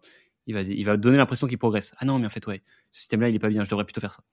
Deux semaines après, ah, j'ai trouvé une nouvelle objection, vas-y, je vais plutôt faire ça. Et euh, quel est le point commun au bout de trois mois? La, seule, seule, seule, chose qui est sûre, eh ben, c'est que rien n'a bougé. parce que aucune action n'a été mise en place.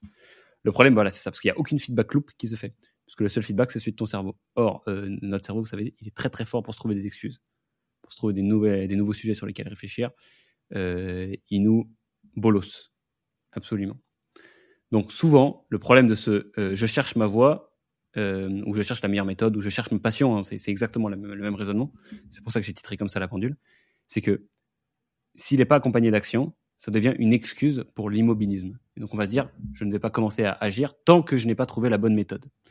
Ça, c'est un raisonnement de baltringue, de putain de fragile, de lâche, de turbo-lâche. Alors, ça veut pas dire que vous êtes un lâche, mais vous faites preuve de lâcheté dans cette situation. Hein. Je grossis un peu le trait volontairement pour vous secouer. Euh, malheureusement, la progression ne mange qu'un seul aliment, c'est l'action. Le reste, elle chie tout, en tu peux lui donner tout ce que tu veux de la pensée, etc. Ça ressort tel quel. Euh, ça nourrit pas. Et donc, dans cette situation précise, euh, donc en gros, le cerveau, il peut pas accepter qu'il n'a pas progressé depuis des mois, qu'il a stagné ou qu'il a régressé. Donc, il va inventer un processus de réflexion intérieure, de décision, que je réfléchissais à la meilleure décision, etc. Pour surtout pas être face au fait accompli, c'est que rien n'a été accompli. Alors c'est désagréable, euh, mais c'est comme ça. Donc il faut être un adulte, il faut l'accepter, ce truc-là. C'est que il faut arrêter de se mentir. La réflexion n'est pas l'action. Et, euh, ce n'est pas une. Enfin voilà, le fait qu'on soit en train d'essayer de trouver la meilleure méthode, si ce n'est pas accompagné d'action, malheureusement, eh ben, ça marche pas. C'est une perte de temps. Et pendant tout, ce temps-là, le drame, c'est que tu stagnes pas, c'est que tu régresses. Voilà. Euh, Donc en gros, soit tu choisis les excuses, soit tu choisis la progression, et souvent c'est assez compliqué d'avoir l'un et l'autre en même temps. Voilà, il faut accepter d'avoir le, de l'inconfort d'avoir tort. Donc ma recommandation là-dessus, elle est très très simple, euh, c'est quand, quand tu es débutant dans quelque chose, tu n'as pas le droit de réfléchir. C'est interdit de réfléchir. C'est très simple. Hein. Si tu vas te mettre au 100 mètres, tu vas pas passer 4 euh, heures à Décathlon à aller trouver les meilleures pointes pour tes chaussures. Euh, tu cours des 100 mètres. Et ensuite, tu te rends compte au fur et à mesure, ah, peut-être que je vais acheter telle chaussure, et puis telle chaussure, et puis telle chaussure. En revanche, quand tu es Usain Bolt et que tu prépares la finale des Jeux Olympiques, là, tu as le droit d'aller voir tous les experts aux quatre coins du monde pour euh, t'envoyer les études sur quels sont les meilleurs crampons sur du tartan. Donc, n'utilisez pas le fait que vous soyez en train d'essayer de trouver votre passion pour euh, être immobile. Voilà, ne vous en servez pas d'excuses. Nourrissez-vous d'actions, vous allez voir ça va vous en apprendre beaucoup plus paradoxalement sur comment trouver votre passion ou votre voie. Alors, pendule numéro 8. Celle-là, bon, elle est écrite en anglais, j'aurais pu la traduire. Euh, parce que je l'ai pris d'Alex Hormozy, encore une fois, il est présent dans trois pendules, celui-là, ce petit salaud là. Qu'est-ce qu'il est smart? Donc, il dit, je vais traduire en direct, la richesse est faite pendant les temps durs parce que le plus grand pourcentage du marché transfère, oh là là là, là est très très dur à traduire. Uh, wealth is made during the hard times because the largest percentage of the market transfers to the few left standing. Bon, euh, la fortune est faite dans les temps durs parce que euh, la, grande, la plus grande quantité du marché transfère sa richesse à ceux qui sont encore debout. Bon, je l'ai dit trois fois normalement, même si j'ai bégayé, vous devez avoir compris. Bon, pour moi c'est intéressant parce que c'est Alex Hormozy qui parle des opportunistes. J'en ai déjà parlé des opportunistes dans les, dans les épisodes précédents, vous savez que je déteste ça. Et euh, il explique qu'il y a une petite boucle qui se fait chez pas mal d'entrepreneurs qui essaient de monter des trucs, c'est que il voit un petit peu l'objet brillant d'un secteur. Euh, et, et, donc, il commence par ce qu'il appelle le for optimism, donc de l'optimisme non informé. Donc, en gros, ah, putain, mais ça a l'air super facile de faire de la crypto. Vas-y, je vais faire de la crypto. Puis, progressivement, ça laisse place, avec les mois qui passent, à euh, la vallée du désespoir. C'est là où on se rend compte, mais en fait, c'est super dur, mais en fait, tout le monde ne gagne pas d'argent. Et en fait, est-ce que j'aime vraiment ça? Blablabla. Bla, bla. Est-ce que j'ai envie de continuer ce truc? Et il switch sur un autre truc qui a l'air beaucoup plus facile. Et donc ils repartent sur une phase d'optimisme non informé. Ah mais putain, mais l'IA, ça a l'air de trop fonctionner, c'est trop à la mode, vas-y, ça part. Et ainsi de suite. Et voilà, ça c'est la définition de l'opportunisme. C'est le mécanisme employé par 99% des gens, c'est normal, parce que la difficulté, ça donne envie de fuir. Sauf que, pour construire un truc significatif, il faut apprendre à bosser dans la tempête. Ça m'a beaucoup rassuré d'entendre ça de, de lui, parce que c'est ce que j'ai eu l'impression de vivre sur les deux premiers mois, enfin les deux premiers trimestres de 2023 pour Kodak et les deux derniers de 2022. Donc en gros, c'est cette année complète dans laquelle euh, je n'étais pas content de la croissance de la boîte. J'ai l'impression que tout allait de travers, ça me faisait chier. Il y a une partie qui est intéressante hein, dans la boucle euh, qui nous donne, donc, donc je rappelle, hein, c'est optimisme non informé, vallée du désespoir, switch et re, euh, optimisme non informé dans un nouveau secteur. c'est quand tu te fais toute la réflexion de, dans cette boucle de est-ce que c'est vraiment fait pour moi? Alors, la plupart du temps, tu vas, euh, la première fois, normalement, si tu t'es gouré de secteur, tu vas te rendre compte, euh, putain, mais en fait, euh, je j'aime pas ce truc-là, et ce sera peut-être vrai. Mais le problème, c'est que tu vas aussi te demander si tu aimes bien ça et avoir l'impression que tu n'aimes pas ça dans les trucs qui sont vraiment faits pour toi. je suis sûr et certain aujourd'hui que Kodak c'est fait pour moi. Je suis aussi sûr et certain que dans cette putain d'année de 17 qui m'a fait chier là, je me suis vraiment posé la question et j'arrivais à des conclusions de eh, putain, est-ce que le service c'est fait pour moi? Alors qu'en vrai, j'ai construit Kodak pour que ce soit fait pour moi. Il n'y a aucun CEO d'agence qui produit du contenu comme moi, qui bosse que sur les nouveaux sujets, euh, qui est en remote. J'ai vraiment construit le truc pour que ce soit parfait, donc j'ai pas le droit de dire que c'est pas fait pour moi. Donc la, raison pour laquelle je vous parle de ça, c'est parce que il faut pas non plus trop trop psychoter quoi sur cette partie-là. Enfin, juste cette partie-là de la, de la feedback loop. Euh, il faut quand même accepter que pendant la tempête, ce enfin, faut être dur quoi. Euh, j'aime beaucoup en boxe quand ils disent aux boxeurs, euh, quand, ils ont quand ils voient qu'ils sont en train de perdre au round, qu'ils savent qu'il faut mettre un KO, ils, leur disent là, faut mordre le protège-dents et aller à la guerre. Je trouve ça stylé. En gros, tu sais que tu vas prendre des patates, mais tu vas pour mettre KO l'adversaire ou mourir. Euh, et eh bien, c'est à peu près comme ça qu'il faut se comporter dans une tempête, quand plus rien ne se passe comme prévu. Et dites-vous bien que quand il y a une tempête, c'est là où tous les autres bateaux vont couler. Donc vous, vous gardez juste le cap, tranquille. Vous laissez passer la tempête. C'est très facile à dire comme ça, hein. parce qu'il y a plein de, de merdouilles à gérer quand ça se passe. Et à la fin, vous aurez le droit de, toucher les bénéfices, euh, de, toujours être là. Ce qui est stylé aussi dans cette feedback loop, c'est que les motivations fragiles partent en premier. Bah, quand il y, a, un temps dur, la personne qui était là pour juste faire de la thune, crypto, il y a dropshipping, information, etc., et bah, elle disparaît, elle part sur autre chose. Et ça, ça se voit très bien. Hein. Sur la crypto, vous voyez le nombre de nouvelles personnes qui, qui arrivent dans le marché quand il y a un bull run, ça a été mon cas. Euh, et bah, d'ailleurs, ça m'a investi une leçon. c'est que j'investis plus jamais dans des trucs euh, uniquement pour gagner de l'argent. Il faut qu'il y ait toujours un truc en plus. Euh, genre un, un, incrément sur la qualité de ma vie, de mon aventure, etc. Euh, tout, tout, tout, où est-ce que j'en étais, pardon? Excusez-moi, j'ai reçu un message. Je vais mettre mon téléphone derrière. Ouais, donc les motivations fragiles partent en premier. Ce qui est bien, c'est que ça, en fait, au moins, ça te fait te poser les bonnes questions sur ce que tu kiffes. Mais ça ne veut pas dire qu'il faut arrêter. Donc euh, vraiment, moi, ça a été le, enfin, le, ce, point-là en particulier, hein, je vais parler de la crypto et, et, ma, ma, thèse d'investissement extrêmement complexe. Euh, ça a vraiment été le drame de mon année 2022. Aussi, c'est que j'ai découvert que j'ai même beaucoup moins l'argent que ce que je pensais. Je me disais que si une opportunité était lucrative et finalement, peu importe euh, qu'elle soit un peu pénible, euh, et puis j'ai réalisé qu'en fait pas du tout. Je suis prêt à sacrifier absolument rien du tout pour gagner un peu plus de thunes. Pour gagner beaucoup plus de thunes, peut-être que je suis prêt à abonner deux trois trucs. après, on m'a jamais proposé 100 millions pour Kodak. J'imagine que je parlerai différemment avec un montant de la sorte devant les yeux.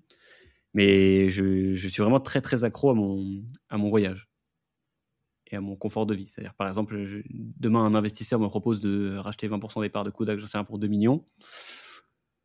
Si ça implique que lui ait un pouvoir de décision dans Kodak, ce qui va hautement dégrader la qualité de mon voyage, potentiellement, bah, je, suis confiant, du moins. Après, c'est compliqué toujours. Hein. On m'a toujours dit que c'était rien à voir quand tu reçois vraiment euh, la proposition.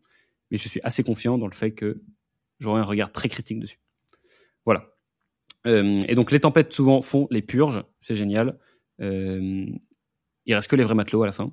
Et ce qui est cool, c'est que bah, après, euh, pour choper du poisson, il n'y a qu'à se baisser. Parce qu'il n'y a, a, plus, de bateaux. Tous les poissons, ils sont pour toi. Donc, c'est important de se dire que l'idée que je trouvais cool dans ce que disait M. Hormozy, c'est que euh, traverser les tempêtes est une condition pour construire quelque chose qui a du sens.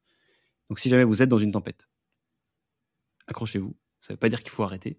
Certainement pas ça, euh, la conclusion. Ça peut être des tempêtes très très graves, hein, des tempêtes faillites. Vous vous demandez si le marché sur lequel vous êtes en train d'évoluer va toujours continuer à exister. Normalement, si vous êtes lancé pour les bonnes raisons, il n'y a pas de raison d'arrêter.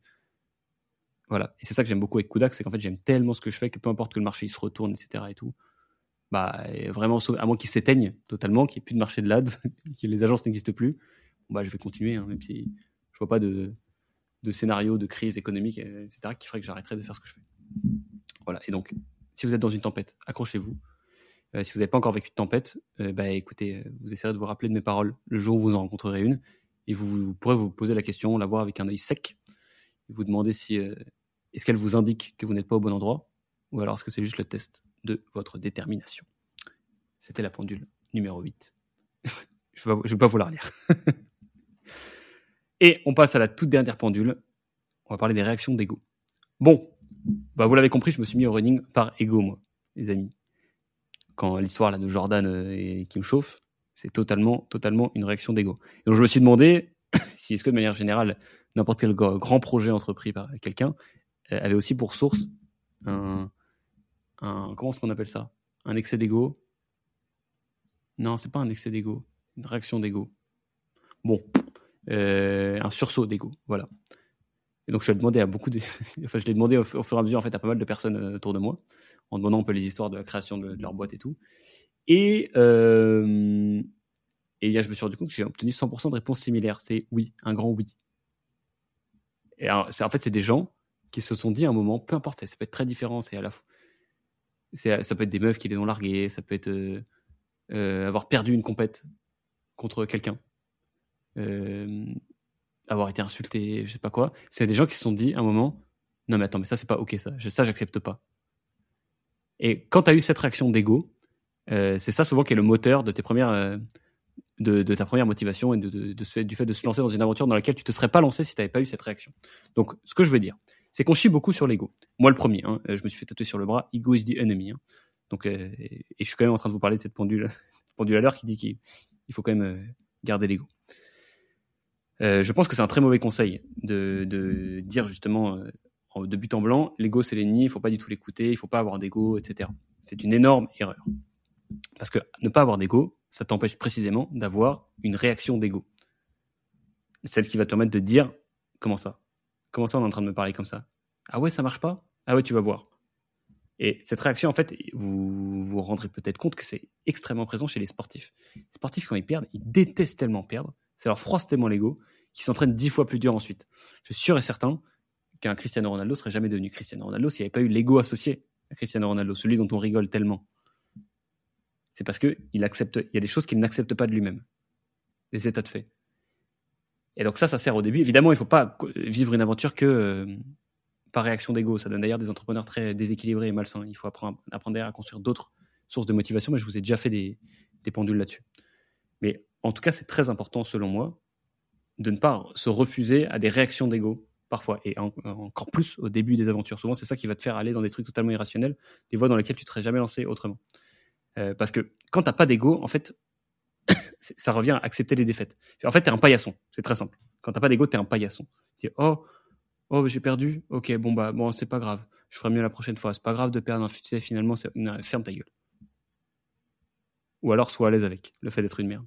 Enfin, pas une merde, mais bon, t'as compris. Sois à l'aise avec le fait de ne pas vouloir te battre pour être top 1% de quelque chose, pour être excellent. On va le dire comme ça. Vous avez compris. Euh, en fait, si, euh, c'est grave. Enfin, c'est pas, pas que c'est grave, c'est que c'est pas ok de perdre. Et on va pas non plus. Moi, c'est un truc que j'aime pas du tout dans le discours de Gary Vee il n'arrête pas de dire fall in love with losing. Alors, euh, alors je vois l'idée derrière, c'est-à-dire qu'il faut être prêt à, accepter la défaite, mais au point d'en tomber amoureux, je pense que le, point commun justement entre les gens qui font des trucs de ouf, c'est qu'ils détestent perdre. Ils détestent ça, ils veulent pas du tout, du tout connaître la défaite. Et donc pour moi, c'est important quand même de garder une petite part d'ego dans euh, dans n'importe quelle euh, construction de construction de projet. Voilà, disons-le comme ça, pour pas reprendre euh, entreprise et, le, verbe entreprendre. Donc, en fait, voilà, c'est simplement être, euh, très au clair avec ce qu'on tolère ou pas de soi-même, et ça reboucle un peu sur la toute première pendule. Donc, je pense qu'il faut mieux avoir un ego et le tempérer que ne pas du tout en avoir, parce que sinon tu ne peux pas avoir les réactions d'ego. Donc, je pense que c'est ça qui est très important euh, avec cette notion-là. Voilà, les amis, c'était la toute dernière pendule de la semaine. Euh, dans le meilleur de la semaine. Cette fois-ci, il ne va pas y avoir. Donc, il n'y a pas d'FAQ, il n'y a pas de meilleur de la semaine, parce que je n'ai pas eu le temps de consommer beaucoup de contenu cette semaine. Je vous mettrai quand même le lien, de toute façon, dans, le, dans, les, dans les show notes vers euh, les contenus d'Alexandre Moisy dont je vous parlais. je vous mets aussi le podcast avec, avec Tom Bilieux. N'oubliez pas d'aller vous abonner à la newsletter Rotoute Million dans laquelle je mettrai le récapitulatif des pendules de cette semaine. J'espère qu'elles vous ont plu. Si c'est le cas, dites-le moi sur Instagram ou bien directement en réponse au petit, à la petite question que je vous aurais posée dans le sondage Spotify. Je vous embrasse. Je vais aller me coucher parce que je suis décalqué, j'ai un décalage horaire de mort, mais le podcast est délivré. J'ai passé un excellent moment tout seul, mais avec vous. Merci d'être encore là. Bisous.